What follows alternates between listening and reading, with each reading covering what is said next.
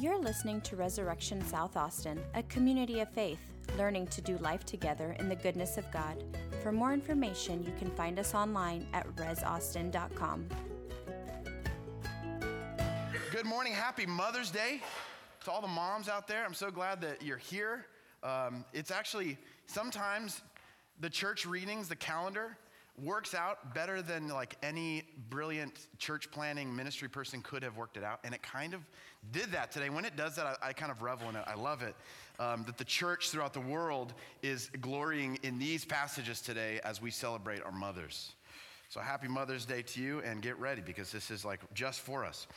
One of the supernatural, I think, powers that moms have in any situation that I really appreciate is being able to have whatever it is that the family needs, or at least being able to figure it out in any situation. If you've known a mother, you know that like that purse is like a Mary Poppins purse, and there's just no end to it. There's just stuff that comes out of there that just meets our needs whenever we need it. And this, this mothering, kind of like a, a hen with her chicks, it creates this kind of force field if you're around mom. Or sometimes when you're away from mom, you come home and she like takes you out for lunch or something, buys you stuff. You don't have to buy stuff. Or you smell her cooking and there's this like, oh, this rest. Oh, things are right, things are peace. Moms create this force field around them that we don't even notice until we move away or we come back after a little while. And everyone just assumes like, if mom's around, she'll take care of it. Amen. so we get to enjoy this unknowingly, oftentimes, we get to enjoy this rest around moms. There's a safety that we enjoy there. I remember moving out uh, myself for college. And after the excitement of being on my own and moving out and having my own life and all this freedom, all that kind of settled in, I realized oh, now what? Like, what am I going to eat? I didn't know how to cook anything. I mean, I like had a steady diet of Dr. Pepper, I think, through most of my undergraduate, but that was awful. Um, I don't drink Dr. Pepper anymore because I, I, had too much of that. But I, ha- I remember this sinking feeling like, well, this is going to be awful, my life without my mom. What am I going to do? Not entirely. I figured it out. Figured out a bunch without my mom. But in very small ways, um, that question, well, what now? What are we going to do now that we're out of the physical presence of this one who tended to us for so long? That's the question that we find in our readings, especially in the book of Acts this morning. The disciples, in this post resurrection season, this period, they, they, they lived with Jesus, and now he's not present. He appeared to many of them, but then he would disappear again, and now he's not around. And so the disciples are left wondering, now what? That he's not here. And they I imagine, have that sinking feeling like the force field is gone. Whose voice can we turn to when we're totally lost? Who's going to give us that sense of rest and peace now that physically Jesus isn't present with us the way we had him in person for so long? What's next? So we might hear the disciples saying this and go, Y'all, get over it. This, we live this life every day. Like, this is normal. What do we do without Jesus physically present? Yeah, welcome to our world. Being a Christian without Jesus right here in the same way that he was with the disciples, we've been asking this question what next? And was it even ever really true? We have all these weighty questions that we've been living in this post resurrection season of life, this period of the world history. But all of that presence that Jesus had with them before, it was training them and even the presence that we come and receive every week, it trains us in a very special way to be able to, be able to answer one really important question. And it's a question I just want to spend a little bit of time this morning with us considering. I think it's an important question. The question is this To whom does salvation belong? Now what that Jesus is gone? Where do we go? To be saved, to be rescued, to be safe, to be fed, to be guided. And even for us in our lives as Christians, with everything vying for our attention, saying, This will save you, that will save you, we're left with the same question as the disciples To whom does salvation actually belong, though? We don't think of salvation like that, right? I don't naturally think of salvation as something that someone owns or someone possesses, but it, it, actually does come from somewhere. Someone does rescue, right? It's not just like in our hearts a sentimental salvation, but someone has actually secured a rescue. Someone has to actually get the job done. Right? It's like if someone was stranded at sea and cried, you know, for help, mayday, mayday, and we sent like emotional paratroopers to go get them. There wouldn't actually be a rescue, someone actually has to go. The rescue belongs to someone, and it's being sent with someone. And in our case, someone has actually secured that salvation. So, all the more, this is a central question. We look for salvation everywhere in the world. In ourselves, I'll take care of this. I got this. I'm all I need and other people, if I could just have, if they would just show an interest in me and we could be happy together, I would find a saving life there. I would be rescued from my loneliness, from my lack of purpose or that aching in my heart. In money, if I could just get that raise, then I'd be happy. I'd have salvation, power. If people would just respect my reputation and they would do what I say, things would be fine. Salvation would come. Being right in an argument or winning all the culture wars or any wars that present themselves to us, if they would just realize that they need to be woke in this way, we'd all be okay. Salvation would be at hand. Or, hey, if I could just have personal freedom to do whatever the heck I want to do, that would be salvation. You, these are like commonplace, right? We hit these every single day. But the thing is, and we know this in our heads, it's so much different in our hearts, right? That salvation actually doesn't belong to any of those things. You can chase it down, you can pull after it, but what you'll find is a dead end. And not only is it a dead end in those things, but pursuing those things to save us will actually brutalize us.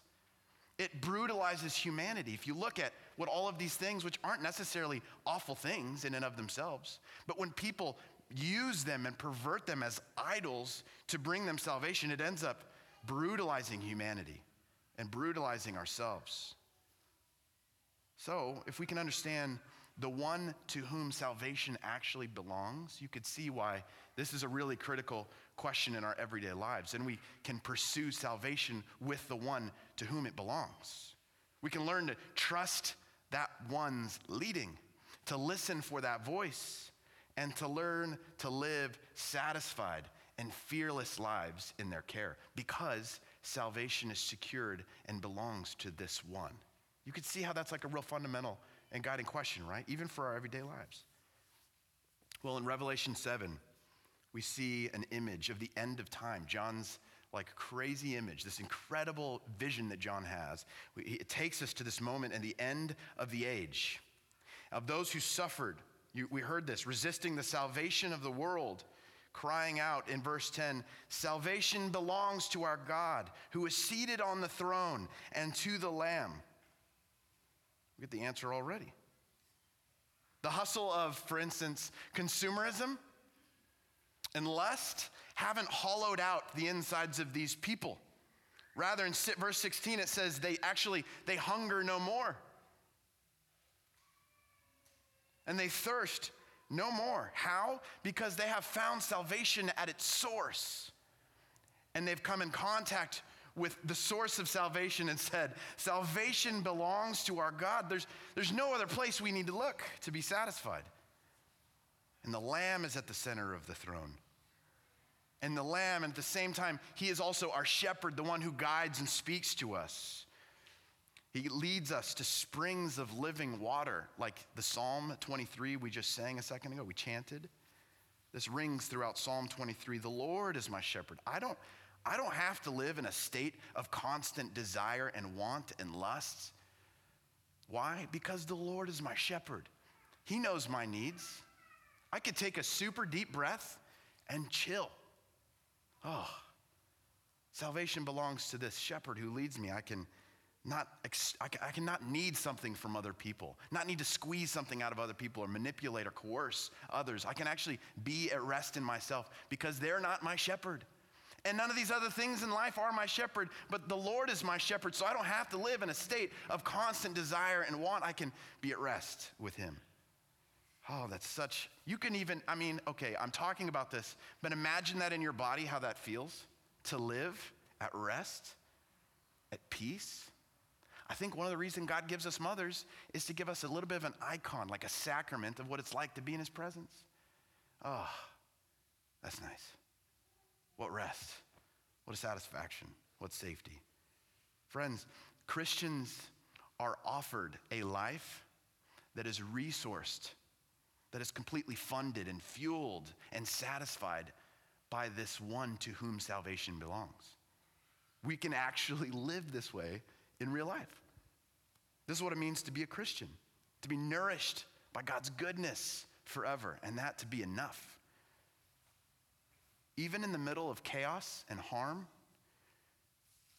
this shepherd doesn't freak out and panic and pace around going, okay, what's plan B? Because I don't, I don't know about this threat. No, he throws out a picnic blanket.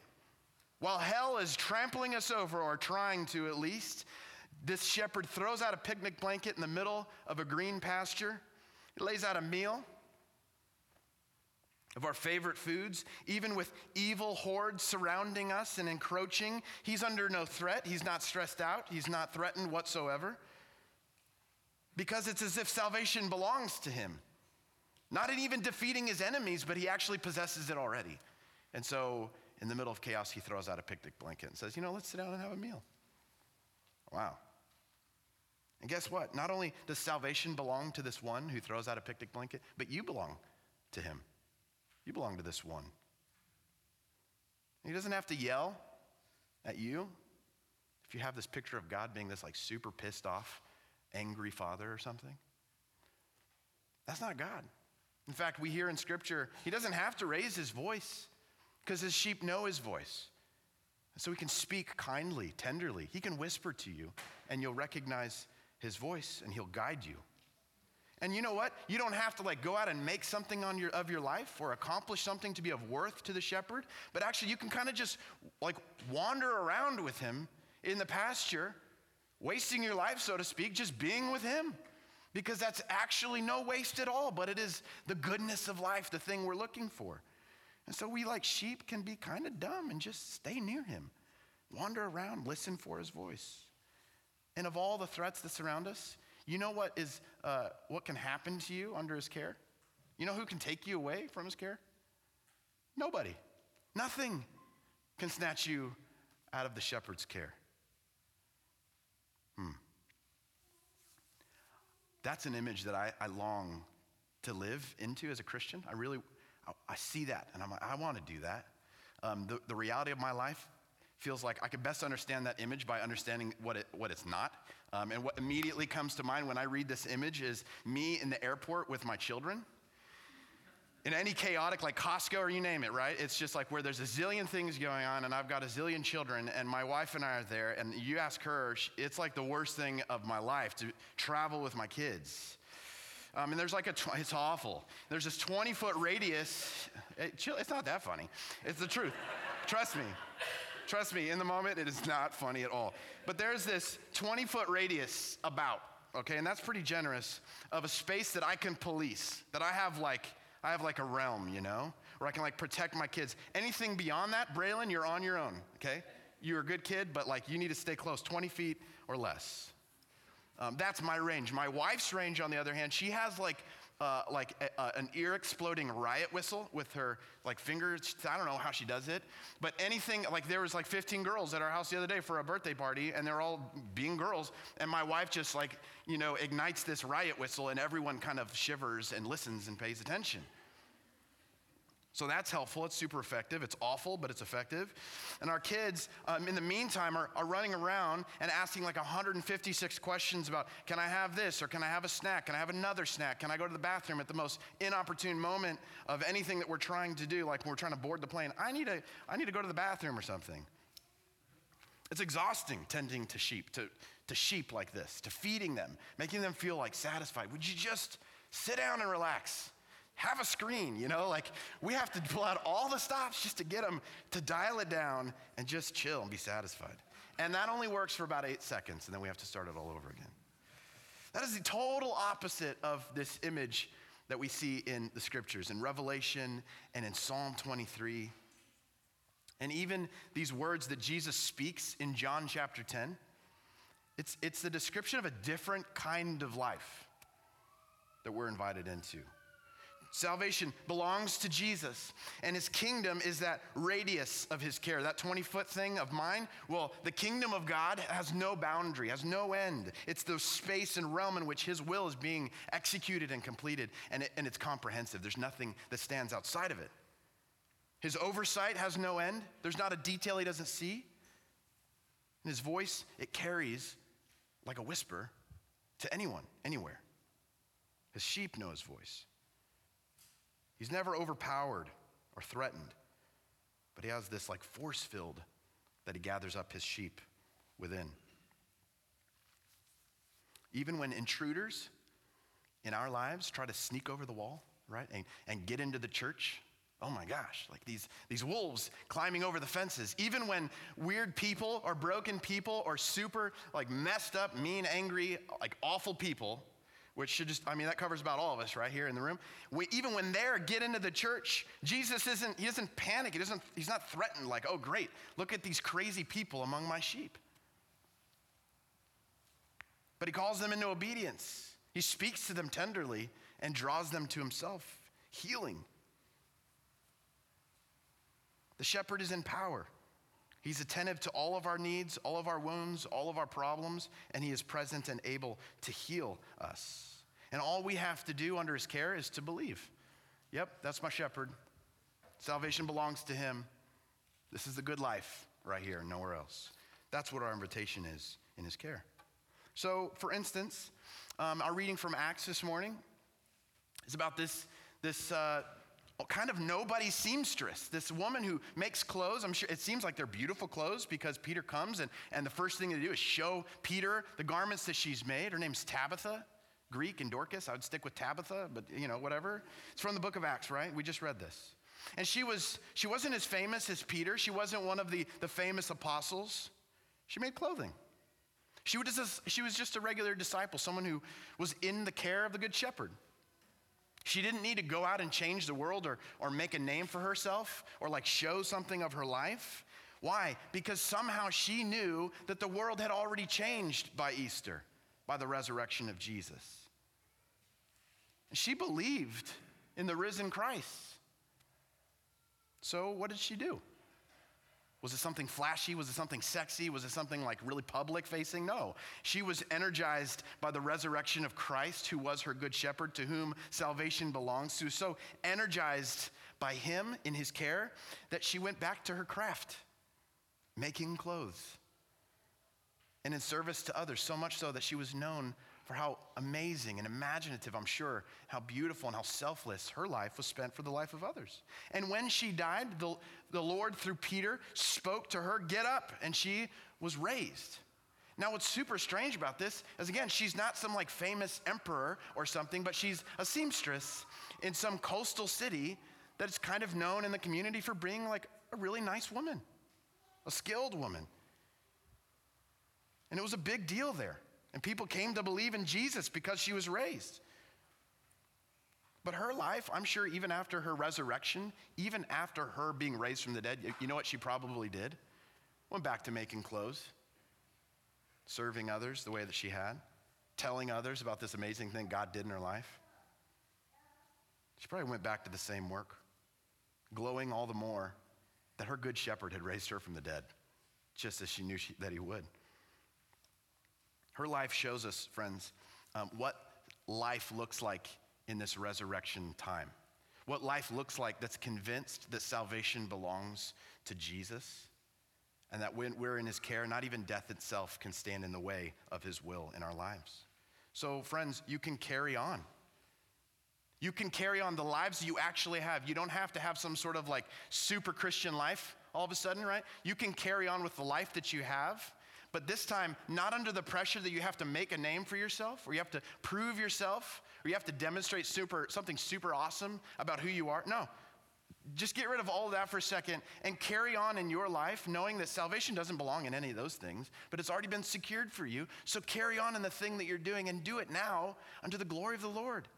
Take a deep breath and rest. Enjoy the thing that you have, the life that God's given you, the craft, the work that you have in your hands. It all matters to Him. There's no small work in the kingdom of God. There's no insignificant person in the kingdom of God. You don't have to have a college degree or make a certain amount of money, but God sees you. You could be a Tabitha somewhere, and yet God sees you and comes to you and raises you from the dead. And her life is energized by his resurrection. You don't have to listen to all those voices that tell you what you need to do next to be more valuable to yourself or to God. You don't have to listen to that. All you have to do is believe and listen to the voice of the Good Shepherd. And if you need practice, and I know, I mean, I do, um, and you want to know what this life looks like, um, there are Tabithas all over this church. They're everywhere. We have like an influx of Tabithas. Our church is filled with them. They roast our coffee that we enjoy, they wash our altar linens. They prepare our slides that we read the lyrics of songs from. They give their money, not out of like some sort of weird religious, like, I guess I got to do, but out of joy. They give their money. They write our music. They spend hours when no one's watching thinking creatively and writing music. And that's significant to the Lord. They teach our children. Even now, I'm preaching about the people who are serving in these kids' classes, who are teaching some of your kids about the Good Shepherd. These are those Tabithas. They're taking your order, sometimes outside the church. Let's think outside of Sunday. They're the ones behind the register taking your order that maybe sometimes we get frustrated with. Careful. These are Tabithas. They come and wipe your table. You may not even notice them. One of the most beautiful things you can do is to say, I see you. Thank you for wiping my table. How amazing. They care for their staff. They run big companies, not for the bottom line, but they see the humanity in their business. They make art. They're the ones carefully keeping a prayer list for other people, the needs of others. They're the ones who invite you into their homes even when it may be like inconvenient and a little bit of work. These are Tabithas. And these folks are the quiet heartbeat of God's resurrection people. If you want to learn how to live in the light of the resurrection, look at a Tabitha and follow them, mimic them. Their lives know where salvation belongs.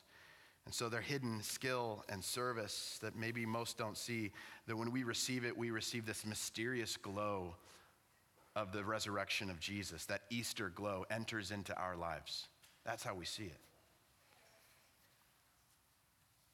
Friends, this morning, may we reconsider the one to whom salvation truly belongs and turn our lives toward this good shepherd and take off all the weight and expectation of the world that it has for us and actually live in this restful, peaceful, joyful place in which salvation belongs to our Heavenly Father and He's granting it to us. So we can carry on with joy and creativity, enjoying the presence and the goodness of God. And with His help, may we actually live lives in Him and through Him and by Him, just as He would call us to live. Amen? Amen. Let's take a moment. And I want you to ask the Lord to speak to you about those ways that you can respond to his invitation to come close, hear his voice, and be energized by his resurrection. You're listening to Resurrection South Austin, a community of faith, learning to do life together in the goodness of God. For more information, you can find us online at resaustin.com.